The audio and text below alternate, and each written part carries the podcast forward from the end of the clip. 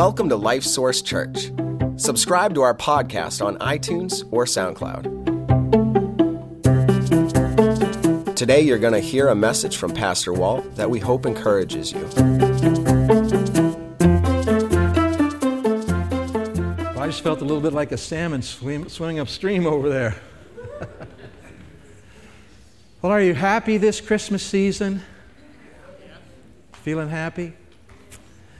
Uh, my life's about to get potentially way too much happiness in my house because all of the grandchildren are showing up, and, and, and that's, that's good, and I do love that. Um, uh, but lots of things about happiness. But I want to talk to you a little bit this morning about the ideas of happiness and joy um, and some of the differences between them. There's not a lot of difference between them. Happiness and um, joy, basically, the words are defined the same way.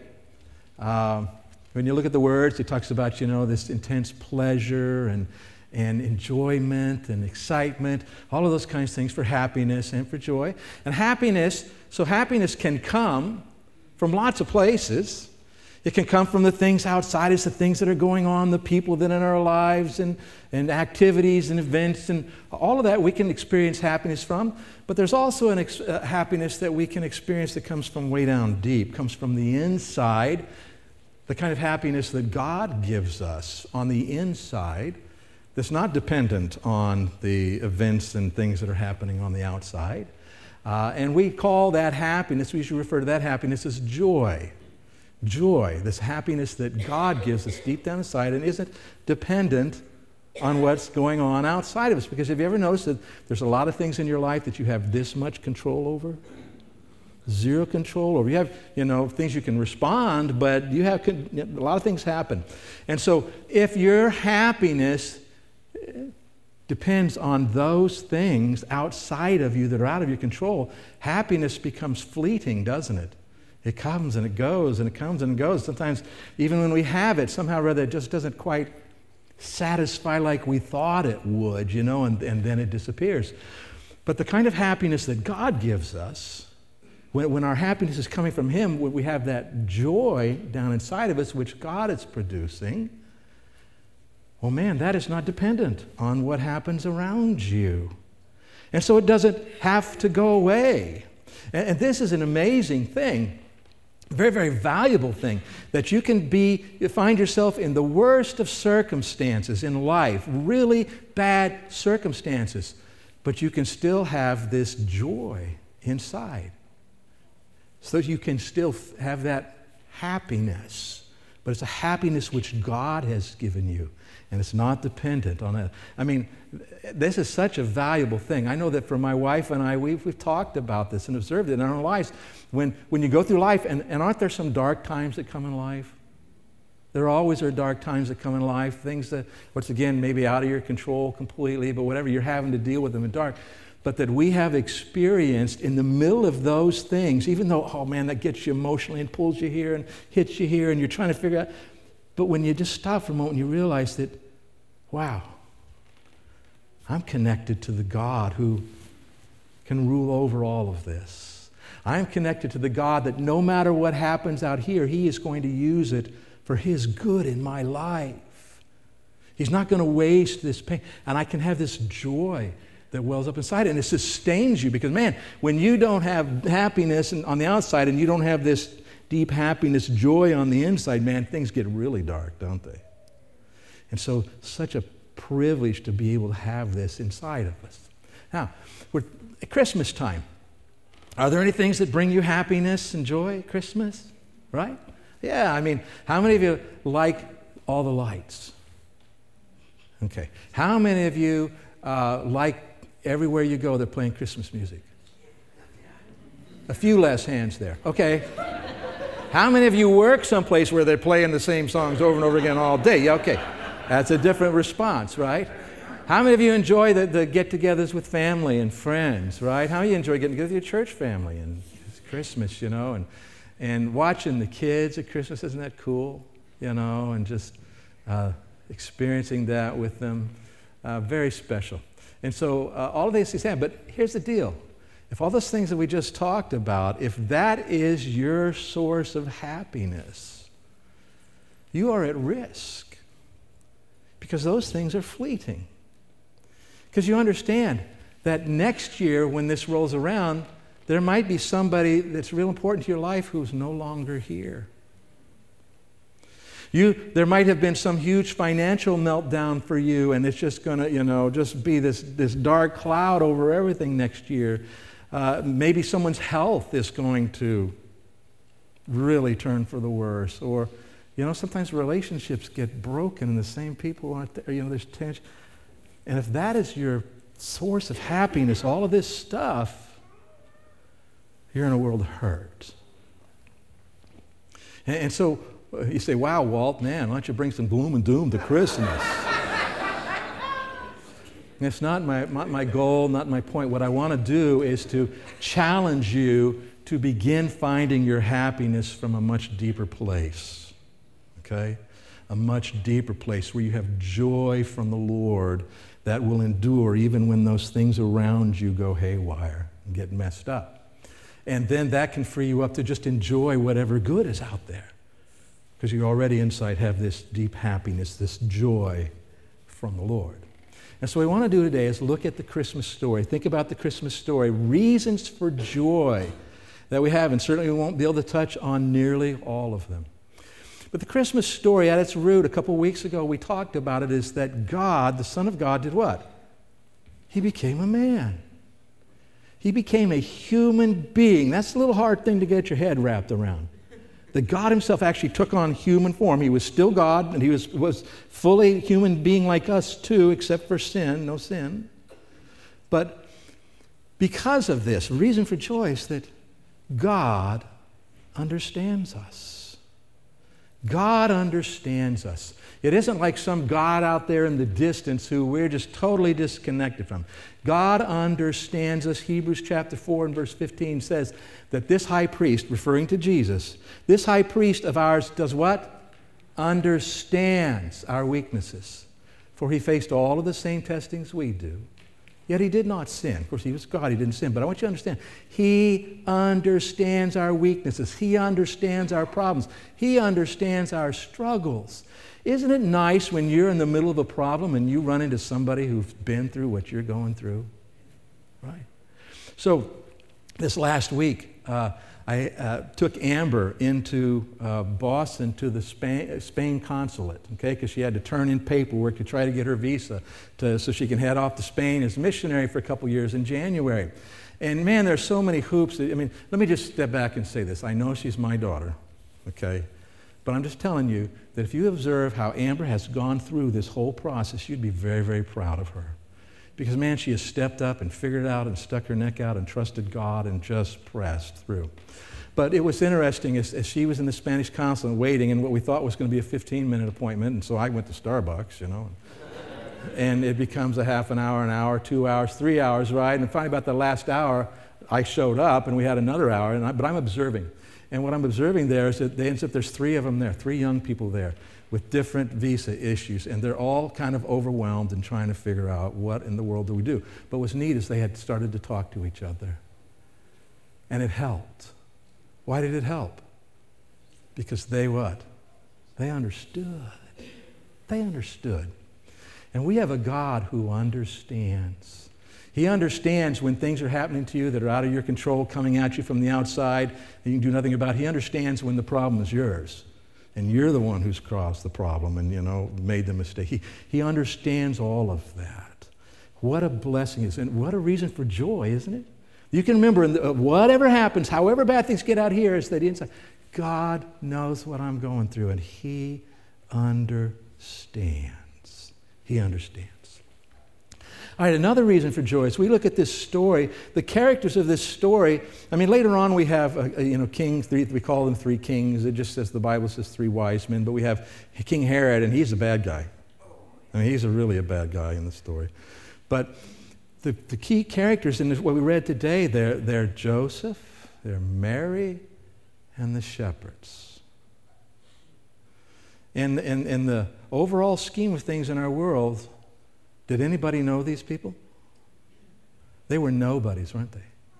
Nobodies as far as the world was concerned. But let me tell you, with God, nobodies are somebodies. Nobodies are somebodies. Nobody is a nobody. it gets kind of weird trying to explain this that way. But nobody is just nobody. In the eyes of the world, probably most of us here today are nobodies to a lot of people, aren't we? But what's interesting is those are the kind of people that Jesus connected with and who connected with him, as it says in Mark, that the common people, the average Joe, heard him gladly. They connected, they responded, because Jesus values everyone the same. Everyone is equally valuable to him, everyone is equally loved. Do you remember growing up in school? Weren't there always some kids who were just, you know, nobody really wanted to hang with them? I'm not saying that's right, but isn't that the way it is? Maybe you were that kid. But with Jesus, nobody's like that. Everybody's in the same group. I mean, I remember when I was in school, you know, and it's high school, it was a big high school, and so there were all sorts of different groups. But man, there was the top group that everybody knew. You know, they were the best athletes and the, the prettiest and the most handsome and the coolest. And, and everybody kind of hoped you'd be a part of that group, but most everybody wasn't a part of that group, right? And then they were down the line, and then the bottom group, the people who, whatever. What I want you to know is, is with the Lord, nobody is just a nobody. Everybody is somebody. Because God so loved the world, every human being. Jesus died for every human being. He has plans and purposes for every human being. Good things he desires to accomplish in the lives of every human being. He includes every human being in his plans, his eternal plans. Isn't that good to know? Isn't that a reason for joy? I mean, has anybody snubbed you recently? You know? Someplace, somehow, yeah. When that happens to you, you, you need to think, well, what do they know? God, who knows me perfectly, values me and says, I'm a somebody. He died for me. Okay? And so that's a great reason to have joy. And if you're depending on how people value you out here, you're in trouble. But when you say, wait a minute, here's how God values me, that's not fleeting, that's enduring. Then in, in the, uh, uh, the scriptures tell us this related to uh, Christ. Matthew 121, the angel instructed Joseph, You shall call his name Jesus, for he will save his people from their sins. What a joy it is to be able to say, We have a Savior. We have a Savior. Now, I think most of us understand if we will really just sit and think about it for a little bit that we need a Savior. Because every one of us, if we, you know, uh, uh, by the way, do people do good things? Can people do good things? Sure, they can. Why? They made in the image of God. God made them in His image. But the problem is that sin has come along and messed with that image. And so we don't do just good, do we? We also find ourselves selfish. We can find ourselves snarky. We can find ourselves overly angry. We can find ourselves addicted. We can find ourselves doing hurtful things. Right? We've all done it. We, we've all not loved God as we should. We've all not loved our fellow man as we should. See, we need a Savior because we've all sinned. We are sinners. And so Jesus came and he becomes a man and lives this perfect human life.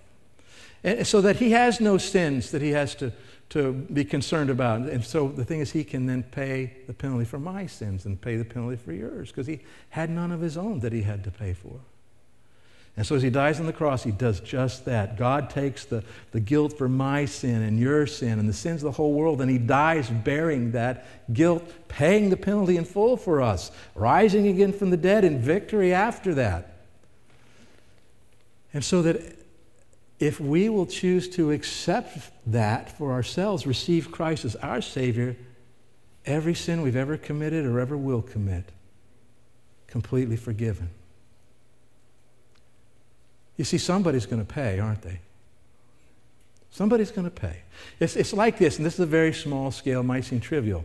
But if, if you go out to eat, and you go to eat, and maybe you and your friends or family, and you, you eat and eat and eat, and you order this and you order that, and desserts for everybody, and a second dessert, and you're doing all, have this great time, all these appetizers, and then you get the bill, and then you start going, uh oh. And you realize you can't pay. And so you go up to, to call for the manager and say, I, I can't pay. I'm sorry, you know, he says, Well, what? Ah, don't worry about it. You can leave. I mean, theoretically, that could happen somewhere, but I mean, it's not, right? Somebody needs to pay. And you say, Well, I can't pay. And he says, Well, I don't care if you pay, but somebody's got to pay, right? Somebody's got to pay. And so, if there was someone who had heard, overheard this and this and came along and said, Hey, I will pay, I'm glad to pay. I want to pay for you, and then I'd like to have a relationship with you and get to know you. Are you willing to do that? If I pay for you, are you willing to, you know, have a relationship with me and get to know me? And, and you know, see where that takes us? Are you willing to do that? All right, so if you say yes, which would make sense, okay, yes, I will do that, then the bill gets paid. Does the guy who the bill's owed to care who pays it? He doesn't care, he just has to get paid. And here's the deal for us and our sins somebody's going to pay. Because God is a holy God who we have sinned against, and that puts us in a really bad place. So much so that it separates us in our relationship with God. If we die in that condition, we're separated from Him forever in a place called hell. Jesus has paid in full and has that payment ready and available for you. And you have a choice to make. Are you going to accept His payment or are you going to say, No, I'm going to pay myself? I know I can't really pay for it, but I'm going to do it myself. Somebody's going to pay. Might as well let Jesus pay. But here's the reason for joy right now, I want to, to think for just a little bit. In fact, everybody just, we're not going to pray. Just close your eyes. I want you to think about something for just a moment. I want you to think right now of something in your life that is one of the most despicable things you ever did. The ugliest thing you've ever done, the most sinful, bad, not good thing you have ever done in your life. Maybe other people know about it, maybe other people don't. But here's the deal if you receive Christ as Savior, that ugliest thing is forever forgiven. Forever. Now you can open your eyes again. Do you get the depth of that? Reason for joy, isn't it? And then multiply all the other things. All right, another reason that we can have joy uh, here at Christmas is because we have reason to sing. Man, how many Christmas carols are there? I don't know, a bunch of them, right? And, and we sing all the time. And do you realize that um, the Christian religion is very much a singing religion? And compared to, it's, it's, it's unique in the world. Uh, Muslims really do not include singing in their worship. In fact, they even worry about whether what kind of music's okay. I mean, it's really tight, but they don't have any joyful expression of singing in their worship. Hindus have a, they do have some music, but it's, it's usually two kinds of things. One, it's either trying to, this is kind of telling a story so they remember the stories, but it's almost always about trying to get yourself okay so that you can connect with God, somehow connect with God. And that's why they end up with the chanting and the mantras. And, and so they don't have music like that, like Christianity. But Christianity, we sing, don't we? Why? Because he has redeemed us, hasn't he? We who didn't deserve it, he loved us and redeemed us and saved us and, and gave us meaning in life and, and holds us secure and all these things. Reasons to celebrate, reasons to sing. Psalm 40, uh, David writing about these things, he talks about what God did for him. He said, He lifted me out of the pit of despair, out of the mud and the mire. That's the way your life is with, when you don't know Christ. He set my feet on solid ground and steadied, steadied me as I walked along. And then the next verse, he says, He has given me a new song to sing. A hymn of praise to our God. Many will see what He has done and be amazed. They will put their trust in the Lord. A reason to sing. Oh, the joys of those who trust the Lord. We have reason to sing. Uh, have you ever known somebody when life was falling apart, next thing you know, they're humming a tune or singing a song of praise, right? Why? Because, see, it, it comes from where? From the outside? No, this song is coming from the inside. He's given us a reason to sing. And then finally, the last thing I see here uh, because Jesus came into our world, the Son of God became a man. He came into our presence as humanity. And because He came into our presence and what He accomplished there, we can boldly enter God's presence. Boldly enter God's presence. The scripture says, So let us come boldly to the throne of our gracious God. There we will receive His mercy and we will find grace to help us when we need it most. It's like a little kid. Um, let me say, as I watched this last year, uh, actually, a little over a year ago now, and, and I don't know how any of you feel about President Trump, and that's not what I'm interested in talking about today, okay? Because uh, that's a real mixed thing for a lot of people. What I do want to say is this it was interesting last fall because they had, you know, they were interviewing him, and then all of a sudden the grandkids came into his office. And the grandkids just see him as who? Grandpa. That's all. They weren't, you know, particularly, they just went, you know, got up in his lap and talked to him and went into stuff and all this kind of stuff. Well, all these other people, well, this is Mr. Trump and. And they weren't like that. They were what? Free to boldly enter his presence. Well, on, from a logical standpoint, just purely logical standpoint, does it make sense to you to boldly go in the presence of God, of a holy God who you have sinned against? Does that make sense? No, no, no, no. It only makes sense because we have a Savior. Jesus has opened this to us so that we, like those little grandkids, can just walk right in and say, Father, I need something. I need help. And that's what it says there. We will find grace to help us when? What's it say? When we need it most. When do you need it most? Do you need it most when you know things are happening in your life that are totally out of your control? All these things coming to you, like we've talked about it. You know, health issues, financial issues, relational issues, uh, whatever, the car, anything, right? All that stuff coming at you, and you're trying to figure out how in the world do I deal with it. Maybe that's when you need it most. That's how you feel it most. It may be that you're actually looking at a situation in life where most of what's going on and most of your problems are your fault. Because you've made some really bad choices, and then you've multiplied those bad choices, and you've sinned, and you've created this huge thing. In a, from a human perspective, we would say, hey, when it's not my fault, I can go to God, can't I? I can walk in and say, God, I need your help. And this is not my fault. I need your help. But when it's my fault, when I'm the one who has disobeyed God and now I'm experiencing the consequences of it, in a perfectly, just a normal human setting, we're going to think, what? Can I go in and say, hey, God, I really messed it up this time. I need your help. We don't think that way. We think, oh, no, I can't really go there. But you can.